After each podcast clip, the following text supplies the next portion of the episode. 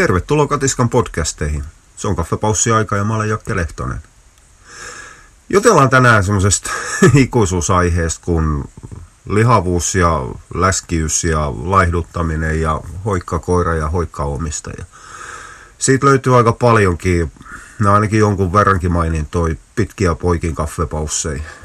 Itse varsinaisesti laihduttamisesta mä olen vissiin puhunut kaffepaussissa numero neljäkymmentäkuusi, läskiunikuusta tai jotain sinne päin. Sehän ei ole podcasti, se on videon kanssa. Tyhmää puhuva pää ja huono äänenlaatu siinäkin on se siitä. Mut, mut, tää lähti kumpuumaan siitä, kun mä törmäsin tässä just tänä päivänä tapaukseen, missä tommonen kohtuullisen hyvässä lihassa oleva lapinkoira, onhan se lapinkoira. Mä menen näissä porokoirissa lapinkoirissa koko ajan sekaisin. No kuitenkin se pitkäkarvoisempi versio, lyhyehkö kuono ja mustahko väritys ja pitkät karvat, huomattavan paljon rotuvissiin pilattu geelipuolella. Eli enemmän näyttelykoira kuin ihan aito paimen. Herranen aikaisilla karvalla pysty missään hangessa mitään juoksemaan. Tää on mun näkemykseni.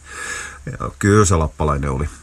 Koira oli käynyt eläinlääkärin tarkastuksessa, oli kuvattu, silloin oli lonkat ollut seetä.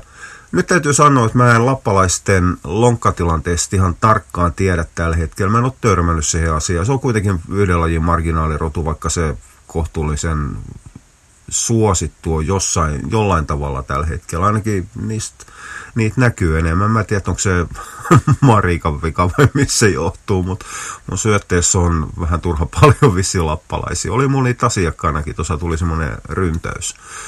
Hiivaongelmaisia, iho-ongelmaisia, suolisto-ongelmaisia, eli ihan samat ongelmat vaivaa kuin muitakin rotuja. Sen lonkat. Ja siinä vaiheessa melkoisestikin ylipainoinen omistaja ja oikein huomattava ylipainoinen eläinlääkäri mäkättivät toinen toisilleen, tai itse asiassa koiralle. Eläinlääkäri puhuisi koiran kautta omistajalle ja omistaja syyllisti koiraa eläinlääkärille, koska ei voinut itseäänkään syyllistää tietenkään. Niin siitä, että koira on nyt pakko laittaa laihdutuskuurille, se on aivan liian lihava. No ensinnäkin se, mä oon nähnyt kuvat siitä koirasta, mä en ole sitä luomuna nähnyt. Mutta ei sen koiran ylipaino sellainen ole, että sillä on yhtään mitään tekemistä niiden sinänsä oireilemattomien nikamien takia. Koira meni siitoskäytön takia kuvaukseen. Tai suunnitellun siitoskäytön takia. Nythän se sitten siirtyi siitoksesta pois, kun sulla oli se lonkat. Romu, mikä romu? No joo. Eli se ei onnu, nivelpinnat sinänsä puhtaat ja niin poispäin. No edelleenkin tämä on vanhaa juttua. Ihminen on eri asia polven nivelrikon kanssa, koska meillä paino tulee kaikki suoraan polville. Koirille sitten taas paino jakautuu kaikille koiville. Ko- koiville. Koivulit. Niin. Koiville. Sanoinhan mä se oikein. Koiville. Joo. Me rupeaa sekoamaan ihan itsekin.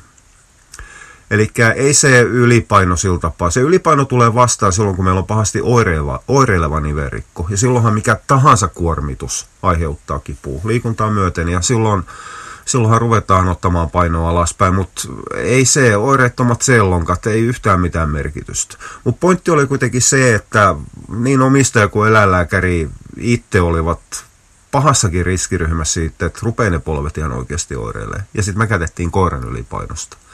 Ja tämähän on kohtuullisen tyypillinen suhtautuminen omalla tavallaan. Koirien painosta nähdään hirvittävästi huolta, mutta siitä omasta peilikuvasta ei piitata. Ja syykin on ihan selvä ja useimmissa yhteyksissä on tullut sanoneeksi ja sanon se uudestaan. Koirasta on hemmetin helppoa pitää eräällä tapaa huolta, murehtia siitä painosta, koska itse ei joudu luopumaan yhtään mistään. Eli ei tarvitse vähentää omaa syömistä, eikä tarvitse lisätä liikkumista, ei lähteä punttikselle eikä mihinkään muuhunkaan. Ja koirien laihduttamisen kohdalla sitten taas se työ lähtee lisääntymään, kun siihen tarvitsisi saada sitä liikkumista lisää, ja se on sitten se, minkä takia se koirien laihduttaminen ei aidosti onnistu. Johonkin rajan asti ruoan määrää laskemalla koirat saadaan laihdutettu. Sitten jossain vaiheessa tullaan siihen rajaan, että nyt täytyy lisätä työtäkin. Ja jos omistaja on vähän semmoinen laiskan pulskea, niin ei se koirakaan sitä työtä saa lisää, koska omistajankin pitäisi lähteä sinne mettä ja pelloille ja liikkua sen koiran kanssa. Tai sitten se ostaa greyhoundin, joka lihoo nopeasti, laihtuu nopeasti, geneettisistä syistä kahdeksantuhatta vuotta jalostusta on tehnyt, tehnyt tehtävässä, ja jotka liikkuu mielellään itse lujaa hetken aikaa, niin että omistaja istuu kannanokassa ja polttaa tupakkaa. Tämähän on ollut se meidän tyypillinen tapa treenata. Itse asiassa toikaan ei ihan täysin pidä paikkaansa. Me ollaan taaperettu peltoja mettiä pitkin kohtuullisen paljon, ainakin tuntimäärissä. Täytyy muistaa se, että se meidän mettälenkki, mitä ennen päästiin, nyt ei päästä.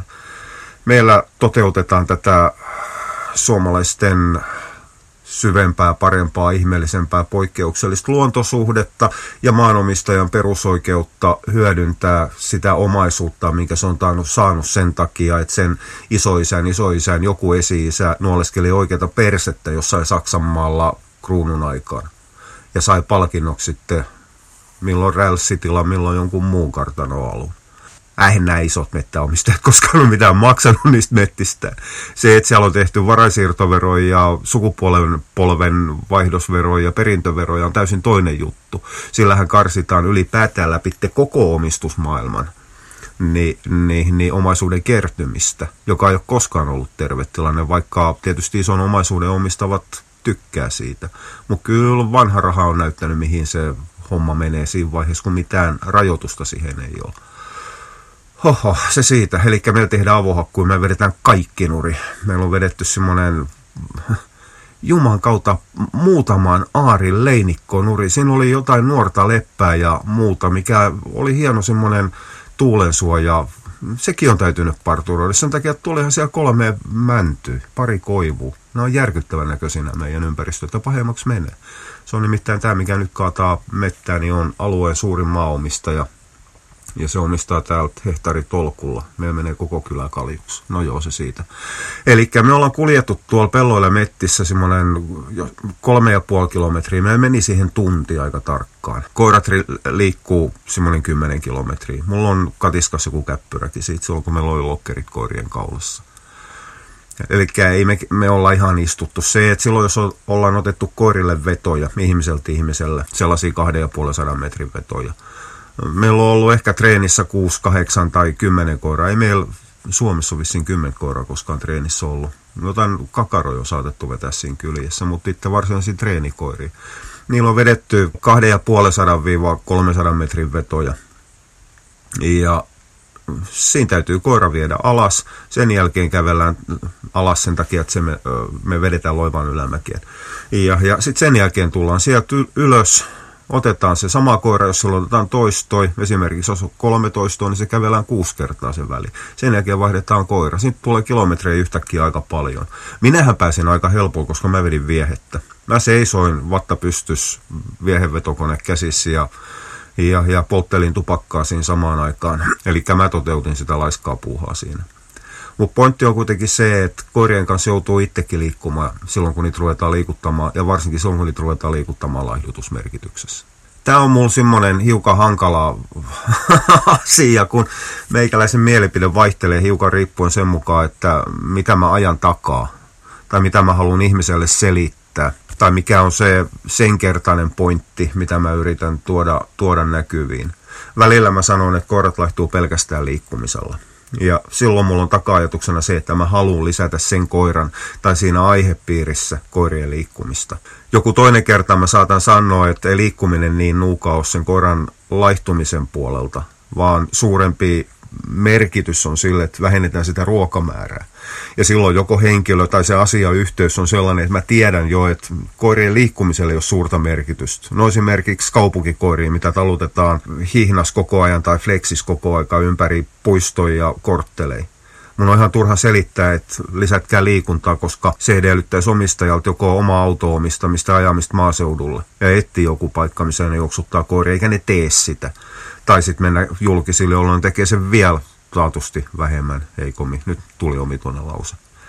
Eli silloin ainoa työkalu on vähentää sitä ruokaa. Ja silloin kysymyksessä on useimmiten vielä koirat, mitkä elää esimerkiksi kahden ruokinnalla. Sitten sen jälkeen niillä opetetaan temppuja, ne saa makupalat. Sitten niillä on vielä, ettei ne rikoo työpäivän tai koulupäivän aikaa huusholliin, niillä on kongimisaan ruokaa. Eli ne saa ruokaa koko ajan joka puolelta. Ja silloin mulla on taka-ajatuksena se, että sitä ruokamäärää täytyy vähentää, että saadaan energiaa vähennetty. Totta kai, kalorit saadaan syödystä ruoasta.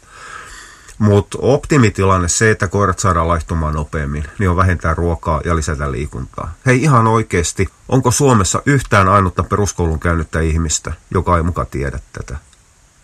Se, että koirien laihduttaminen tai oma laihduttaminen koetaan vaikeaksi, johtuu vaan siitä, että ei tehdä niitä kaikki asioita, mitä täytyy. Ö, mulla on itselläni kohtuullinenkin vattan kasvu ollut tässä viimeiset viitisen vuotta noin suurin piirtein. Eli sen jälkeen, kun viisikymmentä tuli täyteen.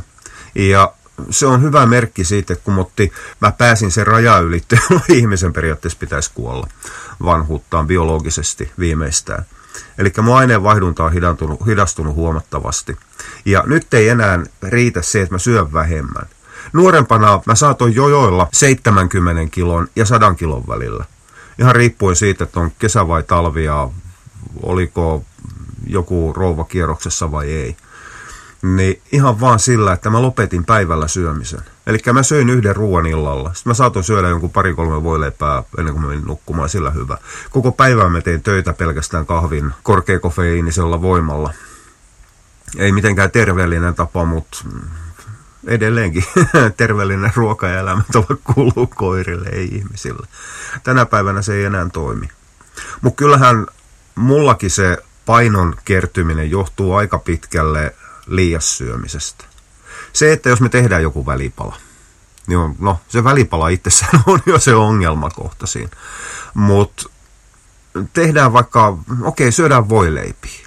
Jos tuossa sitten Minna ja Mukula syö yhden tai kaksi voileipää, niin minä syön vähintään neljä, mielellään kuusi. Totta kai, siis mähän voin syödä sen, mä olen isompi. Luoja varjelle mä painan semmonen, nyt on vissiin yhdeksänkymmentä kiloa, mä oon tullut hiukan alaspäin. Voi olla toi D-Lentti se sata, sata aika hyvin mittarissa. En minä tiedä paljon, kun Minna painaa. Mona ei paina yhtään mitään, se on semmonen kolmetoistavuotias keijukainen, mikä tällä hetkellä vahtii syömistään, ettei vaan liho. Huolestuttavaa tuo nuorten naisten suhtautuminen. Se on aivan yhtä huolestuttavaa kuin naisten suhtautuminen niiden koirien painoonkin. Anteeksi, tämä sukupuolisidonnainen, mutta se vaan tuppaa menemään näin. Niin, niin mitähän mä mahdoin olla selittämässä? Niin, se, että mä syön niin tolkuttoman paljon enemmän, niin on se, että minkä takia mun tulee painoa helpommin, eikä tämä paino lähde pois. Jatkuva syöminen. Siihen päälle sitten pari-kolme Lidlin energiajuomapullollista ja hiukan Fantaa ja juoma sitten vissyäkin siinä välissä. Ihan vajano juomaksi. Mutta edelleenkin pulloja, sen takia mä tykkään hiilihaposta. Ei mulla ole ongelmaa juoda, juoda raakaa vettä, mutta siitä puuttuu hiilihapot. Se on kummallisemmasta on kysymys. Ja vissys nyt ei ole kaloreja hirvittävän paljon. Onhan se ihan puhdas valehtelu, se, että mun, mä saan syödä enemmän, koska mä olen isompi. Tämä ei liene kenellekään taas uutinen, että ihminen on isäkäs. Me ollaan elukoita ihan siinä, missä koirat, kissat ja niin poispäin. Tuo mukanaan sen, että meilläkin pätee yksi asia, ja se on metabolinen paino. Eli vaakapaino, elopaino, potenssi nolla pilkku seitsemänkymmentäviisi. Se kertoo likiarvon siitä meidän aineenvaihdunnallisesti aktiivista massasta, mikä meidän kropassa on. Eli se, mikä kuluttaa vitamiineja, kuluttaa kaloreja ja niin poispäin. Se, että sitä metabolista painoa käytetään myös sellaisiin, missä varsinaisesti aineenvaihdunnallinen elävä nahka, lihakset niin poispäin vaikuta, niin on sitten toinen juttu. Mutta toisaalta johonkin kalsiumin määrään, missä tämä ongelma tulee vastaan, niin me voidaan elopainoakaan käyttää. Tai ei saataisi käyttää. Jos on kaksi samankokoista ihmistä, toinen painaa kuusikymmentä kiloa, toinen painaa sata kuusikymmentä kiloa, niin nykysysteemin mukaan, jos ne olisi koiria, niin me annettaisiin niille huomattavan erilaiset määrät kalsiumia, koska ne painaa eri määrän. Mutta aidosti toisella painaa läski, joka ei vaadi kalsiumia. Eli kyllähän niillä pitäisi mennä silti edelleen sama määrä kalsiumia, koska niillä on samankokoinen luusto ja sitä kautta samankokoinen vaatimus sillä kalsiumilla.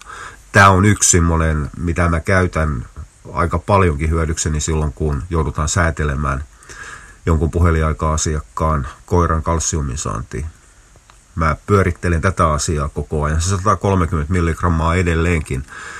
Semmoinen huonoin mahdollinen tilanne koiralle, joka syö määrätyn määrän kohtuullisen laihaa kuivamuonaa eikä saa D-vitamiini. Eli no, nyt mä eksyn, eksyn aiheesta. Pointti oli kuitenkin se, että, että, että jos ihminen painaa kuusikymmentä kiloa, niin sen metabolinen paino on jotain kaksikymmentäyksi kilon paikkeilla. Jos ihminen painaa yhdeksänkymmentä kiloa, niin sen metabolinen paino on jotain, en minä muista enää, laskekaa itse, kaksikymmentäyhdeksän kiloa vissiin. Eli vaikka siinä on kolmenkymmenen kilon ero painossa, niin itse metabolisessa painossa ei enää olekaan eroa kuin, mitä sitten sitäkin, kahdeksan kiloa vai? Eli sen kahdeksan kilon eron kanssa mä perustelen sitä, että mä voin syödä tupla- tai triplamäärän leipää ja juustoa ja makkaraa. Ei. Se on se syy, minkä takia meikäläinen lähtee lihomaan. Toinen syy on sitten se, että minkä takia mä voin syödä kuitenkin suhteessa enemmän kuin, kuin naiset. Niin johtuu siitä, että mä olen mies. Ja tämä on se asia, mikä ottakaa huomioon siinä vaiheessa, kun te haluatte viedä ne turokset pallit pois. Testosteroni muuttaa mun kroppani aineenvaihduntaa, minkä takia mun kropassani jopa läskinä on vähemmän rasvaa kuin vastaavan kokoisessa, siis suhteessa vastaavan kokoisella naisella. Teidän naisilla kroppa kerää rasvaa herkemmin, koska teidän kropan mielestä teidän ainoa tarkoitus ihan oikeasti on olla synnytyskoneita, eikä mitään muuta. Se on teidän biologinen tehtävänne, tehdä jälkeläisiä, pitää ne hengissä ja sitten anteeksi kuolla pohjassa. Mutta se on se syy, minkä takia teillä on kropas rasvaa, koska se on ainoa tapa, millä voidaan varmistaa se, että sikiöt pysyy hengissä, että erittää maitoa.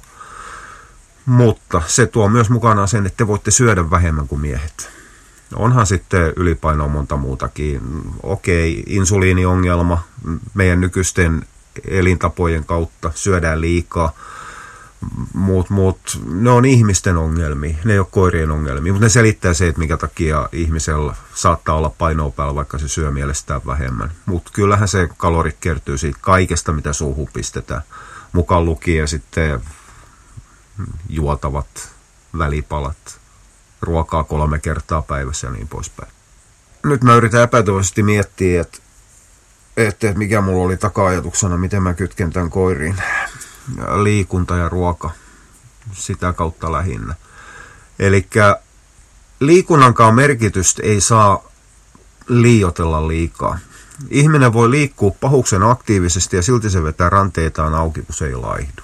Mä pystyn näyttämään mun tuttavapiiristäni terveisiä vaan aika paljonkin fyysisesti aktiivisia ihmisiä, mitkä on ylipainoisia. Ja se liikunta ei vaan yksinkertaisesti ihan riitä. Siinä vaiheessa, kun se liikunta ei ole tarpeeksi raskasta, ei tarpeeksi pitkäkestosta ja syödään edelleen liikaa. Eli se tulee siitä koko systeemistä. Jos liikkuminen sinänsä laihduttaisi, niin jok ikinen aikuinen ihminen, mikä kävelee ja hiihtelee tuolla pitkin maanteitä ja muita, joko sauvat käsissä tai painot jaloissa tai milloin mitäkin, käy kerran viikossa zumbas, jumbas, punttiksel, whatever. Ei ne laihdu sillä, koska se on liian satunnaista edelleenkin se liikkuminen. Se pitäisi olla lähes päivittäistä, semmoinen kovempi liikkuminen, ennen kuin se lähtee polttamaan kaloreja niin paljon, että saadaan poltettu se varaläski, se vararavinto, ja plus saadaan poltettu myös sitä sen päivän aikana syötyä kaloria. Nyt täytyy muistaa se, että ei se liikkuminen ole mitenkään semmoinen täsmäkohdistettu sydemi, että okei, nyt me poltetaan vaan tuota vyötäröläskiä, mutta ei me sitä anneta sit kuitenkaan sen syödyn energian lihoon. Kyllä, tutkimuksissa on havaittu, että eräällä tapaa ihmiset, ihmisillä tulee toleranssi kaloreihin liikkumisen myötä. Eli se rupeaa muuttumaan huonommin läskiksi, mitä parempi fyysinen kunto on. Mutta se, se, se koskee huippu-urheilijoita ja polkupyöräilijöitä, ei se koske tavallisia ihmisiä. Eli kyllähän ihmiset huijaa sille, että huhhuh, tulipa hiki, kun kävin tekemässä tuossa viiden kilometrin kävelylenkin. No varmasti tulikin. Mulla tulee hiki osin, kun mä kiipeen tänne meidän yläkertaan. Mutta ei se laihduta. Siihen tarvitsisi mennä viisitoista kilometriä kohtuullisen kovaa vauhtia. No, semmoiset hiukan itse kidutukseen taipuvaiset, mutta kiireiset ihmiset sit unohtaa kokonaan aerobisen rasituksen ja vetää anaerobisella puolella. On se sitten painoa tai kuntopyörää tai mitä tahansa vastaavaa kidutusvehjettä. Ne vetää hulluna hetken aikaa, siis ihan täysin loppuun itsensä. Vetää kunnon hiittitreeniä. Se riittää. Vaikka se on virallisesti anaerobista treeniä, niin se rupeaa kuluttamaan siinä vaiheessa, koska aiheutetaan erää tapaa keholle niin kova stressi, ja se kiihdyttää sitä kautta sitä aineenvaihduntaa, niin se lähtee laihduttamaan. Ja kehittää kuntoa ja voimaa myös kohtuullisen nopeasti, mutta se on toinen juttu. Mutta koirillahan tätä samaa voi tehdä, ja tarvitsisikin tehdä. Se on ainoa tapa saada se koira laihtumaan. Se, että se viedään uimaan kerran viikossa, ensinnäkin uiminen ei laihduta. Uiminen laihduttaa ihmisilläkin vaan sitten, kun mennään niin sanotusti urheilutason uimiseen. Ei kuntouiminenkaan laihduta. Jos te ette usko, niin menkää mihin tahansa kunnalliseen uimalaitokseen ja ruvetkaa seuraamaan niitä vakio-uimareisia. Suurin osa niistä käy uimassa sen takia, että niiden paikat ei enää kestä kävelemistä tai juoksemista tai mitään muutakaan, tai sitten se ei vaan kiinnosta. Mutta ei ne sitä painoa alassa. Sen sijaan siellä on Ää, kohtuullisen hoikkia ja hyväkuntoisia, jopa keski-ikäisiä, mutta ei ne pysy hoikkina ja voimissaan sen satunnaisen tai kerran viikossa tai kaksi kertaa viikossa, jopa kolme kertaa viikossa kuntouimisen takia, vaan sen takia ne tekee paljon muutakin. Ja tämä sama pätee ihan koirillakin. Eli jos te haluatte laihduttaa sitä koiraa, niin ei siinä ole vaihtoehtoja. Silloin on annettava vähemmän ruokaa. Ja jos tullaan sellaiseen tilanteeseen, että se koira rupeaa syömään muutti maalaisjärjellä ajateltuna huomattavan pieniä annoksia ja se paino ei tipahda, niin silloin ruvetaan etsimään syytä jostain muualta. Jos on sterkattu kastroitu, niin taflak ei voi auttaa asiaa. Paskaakos veitte siltä hormonitoiminnan? Silloin te hyväksytte sen, että siitä tulee, tulee, tulee semmoinen entisajan eunukki, jotka oli läskikasoja, koska se aineenvaihdunta hidastui, koska te veitte siltä turokselta testosteronin. Sellas se on. Nartuilla ihan sama juttu. Siitähän se lähtee sitten lihomaan. Vai luulitteko, että vaihdevuosien jälkeinen naisten lihominen ihan vaan vanhuudesta johtuu? Ja kyllä sillä teidänkin painonkehityksen kannalta on kohtuullisestikin merkitystä, että onko ne menkat vai eikö ne ole. Mutta mä aion lähinnä takaa sitä, että silloin yleisin syy siihen, että koira ei laihdu, vaikka ruoka-annokset on huomattavan pienet, se liikkuu joltisenkin, edes normaalisti, niin on useimmiten kilperohisen vajaa toiminta. Ja sehän on korjattavissa, ei siinä ole yhtään mitään. Ja jos teillä tulee sellainen olo, että te ette yksinkertaisesti enää keksi, että miten te saatte sen aidosti sairaaloisen lihavan koiran laihdutettu, niin varatkaa puhelinaika. Kyllä siihen lääkkeet löytyy, mutta annamme sen verran varoituksen sanaa edelleen, vaikka tämä menee jo toiston puolelle, että jos te ette tee sitä, mitä käsketään tehdä sen koiran kanssa, niin ei se laihdu. Te voitte tilata vaikka kymmenen kerran sarja kortin puhelinaikoihin, mikä on sinänsä siis meikäläisen tuloliikenteen kannalta ihan jumalattoman hyvä idea. Niin ei se, ei se auta. Kyllä mä voin teillä puhua vaikka ummet lammet, ja jos te ette tee yhtään mitään niiden koirien kanssa ja juoksuta ja liikuta, niin ei se, ei se auta. Meidän kilpakoirat oli aikanaan talvisaikaan kaksi, no ei nyt sentään kaksi neljä kiloa, otetaan siitä puolet, kilosta kahteen kiloon ylipainoisia kilpailupainoon nähden.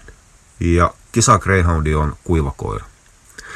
Ja talvella ne päästettiin paksummaksi sen takia, että ne kykeni ylipäätään treenaamaan, koska treenaaminen on jatkuva stressi ja kiusa kropalle. Ja jos koira pidetään täysin lähes rasvattomassa kunnossa, niin se hajoaa ajan myötä.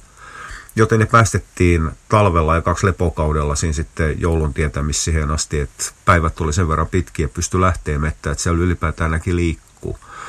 Niin annettiin painon kerääntöä ja sitten lähdettiin tekemään töitä. Ei, ei me sitä murehdittu. Me tiedettiin, että sitten kun me päästään lähemmäksi kisakautta, ne koirat tiivistyy. Eli silloin työmäärää lisättiin aina sitä mukaan, mitä lähemmäksi tultiin sitten touko-kesäkuun vaihdetta ja varsinainen kilpailukausi alkaa ja ratatreenikausi alkaa. Eli silloin me jätettiin pitkät lenkit pois ja ruvettiin ottamaan nimenomaan toistoja kovalla anaerobisella systeemillä. Ja koira on niin viettinsä orjaa, että se juoksee sata kymmenen prosenttisella teholla viisikymmentä kuusikymmentä. Ei toi viisikymmentä kuusikymmentä tuli vaan siitä, että sata kymmenen prosenttinen teho, se on myös semmoinen niin väsynyt. väsynyt ja kulahtanut ilmaisu, mutta kuitenkin siis koira juoksee täysillä tehoilla silloin, kun silloin riittävän viettivoimaa, sitä viettivoimaa käytetään siihen. Koira ei mieti sitä suoritustaan samalla tapaa kuin ihminen, että ai että kun rupeaa väsyttää, nyt mä lopetan. Jos koira tekee näin, niin koiran viettivoima ei riitä siihen työhön. Sen takia aika harva koira kykenee juoksemaan kilpaa vieheen perässä. Ei silloin mitään älykkyyden kanssa tekemistä, niin kuin monessa rodussa sanotaan. Ja, ja nimenomaan tämä rasituksen tyylin muuttuminen ja koirien tarvittiin herää eräällä tapaa kovemmin töitä, niin oli se avainjuttu siihen, että niiden painot lähti alaspäin. Mutta tämä on myös tätä, mitä mä aina kiukutellut, varsinkin näiden pahuksen omenaviinietikka ja närästelijäihmisten kanssa, mitkä kehuu, että omenaviinietikka vei sen närästyksen. Sitten jätetään kertomat kaikki muut, koska mä olen valmis soittamaan eläinsuojelutarkastuksen ja kaiken muun sellaisen ihmisen puolelle, jolla on närästävä koira ja ainoa, mitä se suostuu tekemään, niin omenaviinietikka. Niin kerrotaan vaan sitä, mikä koetaan tärkeäksi. Mäkin sanon aina, että okei, se työn lisääminen lähti laihduttaa niitä koiria. Kyllä, se oli yksi tekijä. Mutta samaan aikaan me ruvettiin vähentämään ruokaa. Eli ruvettiin tipauttamaan esimerkiksi jo pelkästään, no tämä mekanismi on selitetty urheilukoiran palauttaminen niihin niin luennolla. Ostakaa katseluoikeus, jos urheilukoiran, on se stagi tai mikä tahansa, tekeminen kiinnostaa. Eli palauttaminen aloitetaan jo päivää ennen sitä työtä, ei suinkaan sen työn jälkeen. Ei palauttamiseen sinänsä kuulu miettiä, että voidaanko antaa palkkarin palautusjuoma tunti vai kaksi tuntia suorituksen jälkeen. Se on yksi marginaalisen pieni nuanssi siinä hommassa. Se itse palauttaminen aletaan päivää tai kahta, jopa kahta päivää ennen työtä. Ja silloin ruvetaan leikkaamaan sitä ruokamäärää alaspäin, mutta energiatiheys pidetään ylhäällä. Eli ruokamäärä laskee, mutta kalorit ei.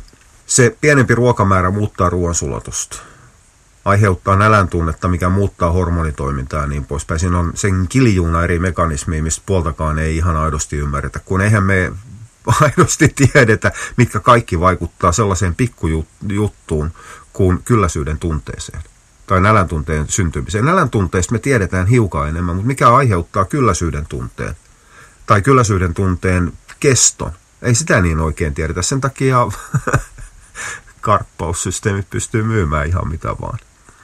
Mutta sillähän me lähdettiin ajamaan sitten koiria tiukemmaksi. Eli me tehtiin semmoinen kuukauden sisällä koirien laihduttaminen kilo kaksi kiloa alaspäin. Ihan ilman minkäännäköisiä ongelmia.